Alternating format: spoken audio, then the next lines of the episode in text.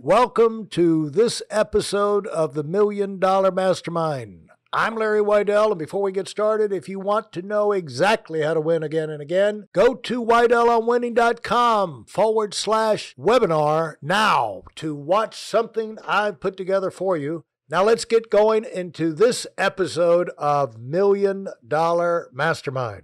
I'm back with Travis Rosbach, and we're talking about uh, moving forward in your life, following your inspiration, finding keeping yourself fired up, and letting your natural curiosity drive you forward. And because uh, when you're pursuing things you're super excited about, you don't mind putting in the time, and you can make incredible progress. And most of the things you want to do are a whole lot more fun at the top when you really get good at it and you've moved to the top than at the bottom. You know, being a chess grandmaster, is, I'm sure, is a whole lot more fun than just being a knucklehead who plays chess once a year with grandpa, you know. And so, uh, thanks, Travis, for getting back. Larry, it's great to be here. Thank you. So much fun, such an interesting uh, uh, start to your journey. Well, most you've had basically two lifetimes now uh, before you even started your business uh, in going to become the uh, dive master and the captain of the you know rating for the uh, 50 uh, uh, ton ships and all those certifications, and then going into pilot, becoming a master pilot and certified for the big jumbo jets, I guess, you know, anything there is up there. And so, what's it like flying a jumbo jet, by the way? It's a lot of fun. um, yeah, I, I, really loved flying Lear jets. The Lears are oh, yeah. super fast. They go really high. They've got a really great climb rate. And I, I think that flying the, the Lears were my they were my most fun jet time that I've had. Flying the larger ones, the Falcons and the Hawkers, that's a lot of fun too. I mean, it's it's a lot of fun to move big objects through the time and space continuum, but I really enjoy the the Lears. And uh, so let's talk about where along the way did you get the idea of starting uh, a company? Well, I was flying um, the aforementioned Lears. I was I was doing jet charter out of Florida, and I realized that yeah, my salary was capped my time was taken flying from airport to airport and going from hotel to hotel. And uh, you know i'd always take advantage of the time on the ground and go to the museums and the art institutes and things like that. And i'd always have a lot of fun but i realized that it, that wasn't going to last forever.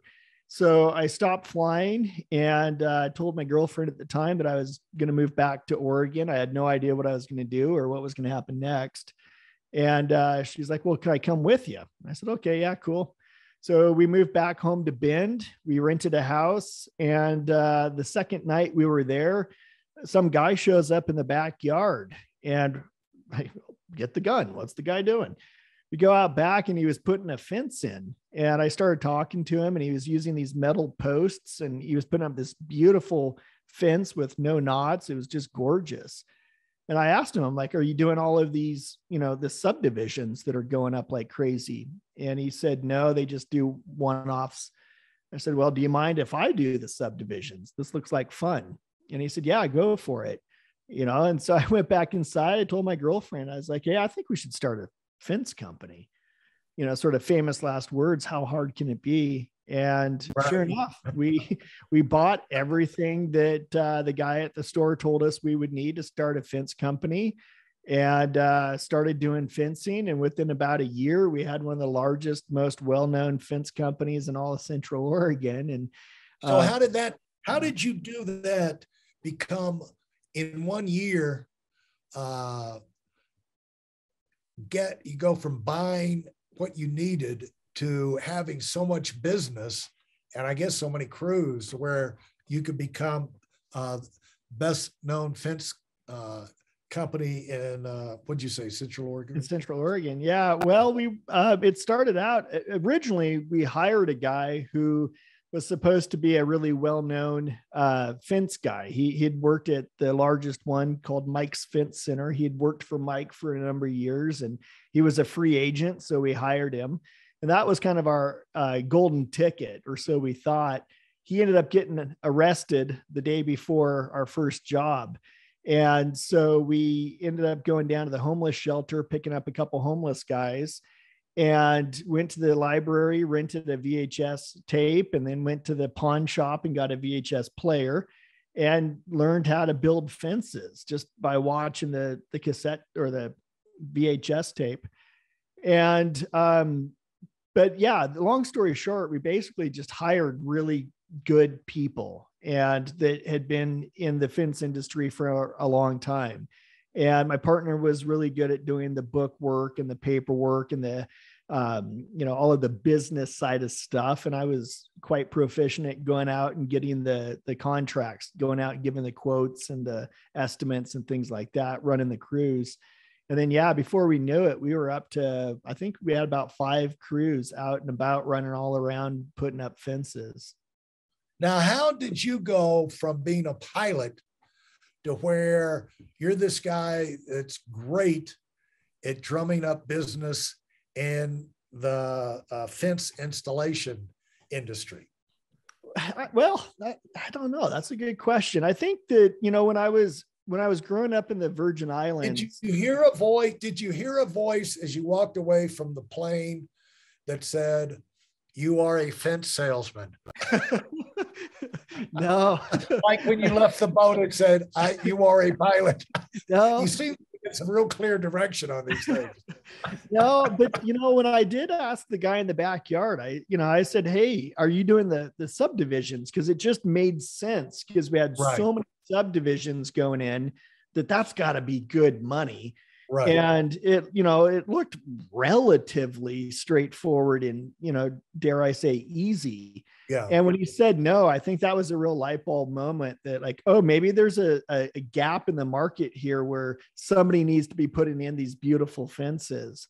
And so, um, yeah, you know, I just asked a lot of questions and uh, you know it, it, once you figure out how much it costs per foot it's fairly straightforward to take the measuring wheel and go out and measure how many you know linear feet that somebody has for their fence needs. And so uh, how how did that run? After a year of that uh, how did you now move move on from there? Well uh, it was february and it was cold and it is icy and a lot of rocks here in central oregon I, and I was just sore. I was just physically tired and sore. We'd been just flat out like a lizard drinking for the full year. And I called my partner and I said, Look, I got to get out of here. I'm going to kill myself or somebody else. I got to go somewhere warm. I got to go back to warmth for at least a minute. And she said, Okay, you know, and called me a little later and said, Hey, get to the airport. You're going off to Hawaii and I didn't actually, you know, even though I'm from the West Coast, I spent all my time in the in the Virgin Islands, and I hadn't actually been to Hawaii, so I didn't actually even know what that really meant. But landed in Oahu. As soon as the the doors opened, I just I felt the aloha. I felt it, and I was like, "This is awesome." I yeah. called her and I told her, I said, "You can either keep the company or sell it, but either way, I live here now." Wow. and she uh the girls with the uh dancing the hula and grass skirts and giving you the uh the leis yeah i hadn't i hadn't even got off that worked yet that yeah worked. I, hadn't, I hadn't even got off the plane uh my and and my partner she says you know she kind of says you know are you drunk where are you at the bar and i said no i haven't even got off the plane yet wow and she's like wow. okay so and i spent I've been thinking about like I, it was a long vacation. I was there. I think I was downtown Honolulu for like nine days, and I got back and I was I was still very serious. I, I knew I knew I was living in Oahu, and so we sold the fence company. It was right before the you know the downturn started in in sure. 8 mm-hmm. and uh, and and yeah, we sold. We got a, a, fairly pretty penny for it, at fair price for it, especially after only owning it for less than two years. And uh, and then we lived in Oahu, And in Oahu, it, it again just kind of hit that hey, I want to do signs. There were a lot of companies advertising that they're they were a sign company or doing T-shirt screen printing, and it, it it seemed like there was a lot of competition. And for some reason, I just thought, well, let's just try that. You know, let's just okay, see how. So now goes. let's let's back up. You get involved in the fence business because there's a gap. Yeah. Now you go to Hawaii, look at the fence, the, the sign business, and say, okay, it's covered up with with businesses making signs. That's a fit for me. yeah, I don't know what that was. It, it it is a dichotomy, and I, I think that what I what so I did a little bit of research and I found that that people had just a a, a, a plotter that would cut vinyl right. And yeah. they'd take the vinyl and they'd stick it on a banner and they'd say there's your sign and it it wasn't all that impressive. Well, I figured out that we could get a, a digital banner printer and it just better. And so we flew out to Florida to the the sign SGIA, the sign show and said, "Hey, we want to open." You, how did you even find out or know that there was a sign SGA? Yeah. I mean, how do you find these things out? Asking questions again? Yeah. Yep. Exactly, Larry. Yeah. With the um, fence company, we learned that there, you know, and I can't remember the name of it, but there's basically a, a, national institute of fill in the blank, whatever position or job or, or career you want to have. Yeah. There's going to be typically some sort of governing governing body or assistance league type thing. So we joined the Fence National Fence Bureau or, or whatever that was called and, and by golly, we learned a lot and we got a lot of clients from it. We actually got a lot of business from joining that organization. So I just sort of naturally assumed and then found that the sign industry also had a you know an organization that you could get cheap insurance and things like that, better business right. type of thing. And um, sure enough, they had you know either one or once or twice a year in Orlando, they had a, a big sign show and uh, it just so happened that it was coming right up, and we got tickets, and we flew from Honolulu out to Orlando, and we showed up, and I saw, you know, like quickly surveyed the scene and saw who was the best and who was doing what. Walked right up to the best, and then found the owner, Frank Fellers at at Fellers Sign Supply. Met Frank and just said, "Hey, Frank, I'm Travis. I want to open a sign shop." And he's like, "Okay, go ahead." I said, "Well, I need you to, you know, sell me this stuff." He's yeah. like, "Okay, what do you need?" I don't know, Frank. That's why I'm talking to you, man. What right. do I? And he, he, you know, it baffled him a little bit, but you know, he didn't think it, he didn't, uh, you know, I could tell he wasn't real sure if I was serious or if I was a little bit off mentally or what was going on. But pretty soon we had a full shopping cart. And about three weeks later, you know, everything started shipping and showing up in Honolulu. And we went and um, rented uh, like this huge place downtown started Oahu Signs and Screen Printing. And how did you how did, how did you kick off uh, your uh, business there? You know, we had a really cool sign because we were able to digitally okay. print, and so it, our sign, sign. Did you make your sign? Yeah, we did. Yeah, it was okay. so cool. Yeah, it was a light box, and most people just have these, you know, basic one color light box that you know that's backlit and then uh, another one color on top of it back to these plotters they're like so 1980 well we we printed wood so it's like kind of this 3d wood looking sign that was backlit and people noticed it i mean like they were really noticing and then we got fairly lucky I, I you know like whatever uh, we were right next to the blaisdell center which is the big auditorium in honolulu and the mma the mixed martial arts was just okay. starting to come to town and uh, we met BJ Penn, and who's who's a fairly famous mixed martial art fighter, and his mom.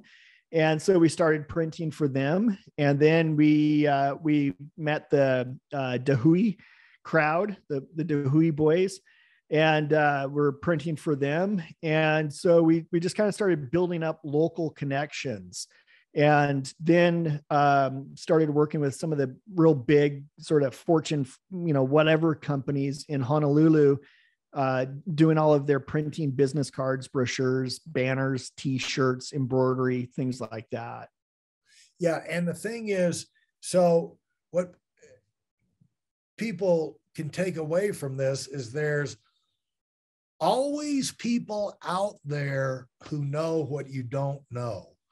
And most of the time, if it's a significant, you know, it's a business area, there'll be a national association yeah. of people.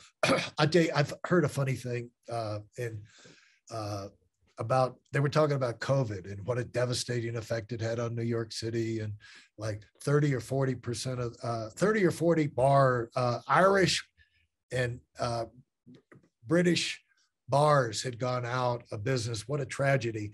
And they said, of course, there's still 320 left. and I don't know, you've been to Manhattan and I was at, you know, we stayed at a hotel uh, April couple of years ago, right across the street was an Irish, uh, British uh, pub, you know, and I'm thinking, you know, because I thought, well, there's probably a few more of those in town, but 300. so, but there's a lot of everything out there. And so if you go uh, to these association or these trade show things, it, first of all, only the most motivated people are going to go there. And there you can wander around. And you know what you do at trade shows, by the way? And they're going to be pretty much in Vegas, Orlando, maybe New Orleans, something like that. But that's pretty much where the monster ones are going to be. And you walk around and see where the big crowds are. Mm-hmm. And you could see that like the PGA, the golf. Yeah. So they have every Orlando uh, in, in January in Orlando. That's what I, that's where I got clued in by the, the pros. They said, you just go around and you see where the big crowds are. And that's the hottest new product, hottest clothing line, you know, whatever, because people, you know, people find uh, the hot ones. And so when you go there, it allows you to identify who the role models, you know, because we all need role models. You know, you have people to copy, and uh, you you find up getting your advice, asking your questions, uh, modeling yourself after uh, a superior. You save a lot. Of, you save a lot of time uh, rather than modeling and asking questions of somebody who's like average. You know, it's not that they're bad, but they're like average. So you're going to get what the average guy would do and the average equipment they would have. And like you said, in the sign business, the average guys have uh, equipment out of the 80s. And so uh, a lot of, I don't know if how you knew to do it, but you did a lot of things right. And you got, so how old were you now? So how long did it take you to get really established with that sign business in in Honolulu. It yeah. took, uh, you know, it took about a year and a half to get really to the point where we were able to pay the bills. I mean, it's not cheap to live in uh, in Hawaii. It is really expensive, and it's really expensive to pay rent there, especially downtown. Um, yeah, I, funny story about the uh, PGA Golf Show. We actually won uh, the best new designed, uh, best new product at the PGA Golf Show. Oh, congratulations! Yeah, thank you. That was that was kind of one of our first big awards. That was like, wow, this is really cool. Um, but and another thing at the trade shows, they have a lot of speakers that come in and they'll teach. And I found that if you just sit up front and you listen and you learn, and then they have a Q and A at the end I could ask all of my rookie questions to this, you know, master fence builder, and they were happy to help. And um, and then people would come up to me afterwards after asking all my questions, and they're like, you know, what are you doing? How long have you been doing fences? Well, we haven't done any fences yet. Or, you know, hey, we haven't done any signs yet, but we're here to, you know, I want to learn. They're like, wow, that's kind of strange, but here's my number. If ever you need anything, call me. And like cool. I just picked up another mentor, you know. And so when we'd hit a, a hiccup or a speed bump, you know, I'd call up and say, Hey, I don't know if you remember me. I met you at the trade show, and what do I do? And they're like, Wow, this is just nuts. But here's what you do. And sure enough, it worked. Unbelievable. And so, uh, how old are you at this? By the time you got a year and a half, you got your business established and humming along in uh, Hawaii. Now, this was you become dive master, you become captain of a 50 ton, you know, 50 ton vessel and got that rating. And that took 700 something hours. Just get that. Then you walk away from that, become a pilot, two and a half years, you're licensed in multi-engine and, you know, all of the uh, uh, aircraft. And then you go and you spend a year and a half uh, or a year, you b- built the uh, biggest fence company in uh, Central Oregon, sold that in two years. Now you're in Honolulu. In a year and a half, you got a whole nother new business up and running. How old are you at this time? Boy, I'm trying to do the math. Um, I should take my shoes off. Um, let's see. So this well, you're from Hawaii. You're from Hawaii. Your your shoes are not already off. right. um, I was probably right around 29 at that point. Uh, Travis, you cover some ground, man, in your life. Unbelievable. Yeah. Yeah, I've been busy. Yeah. I'm waiting for your presidential campaign to kick off here in a, a, a decade or so. Anyway, it's just good for the country to know there are people like you out there.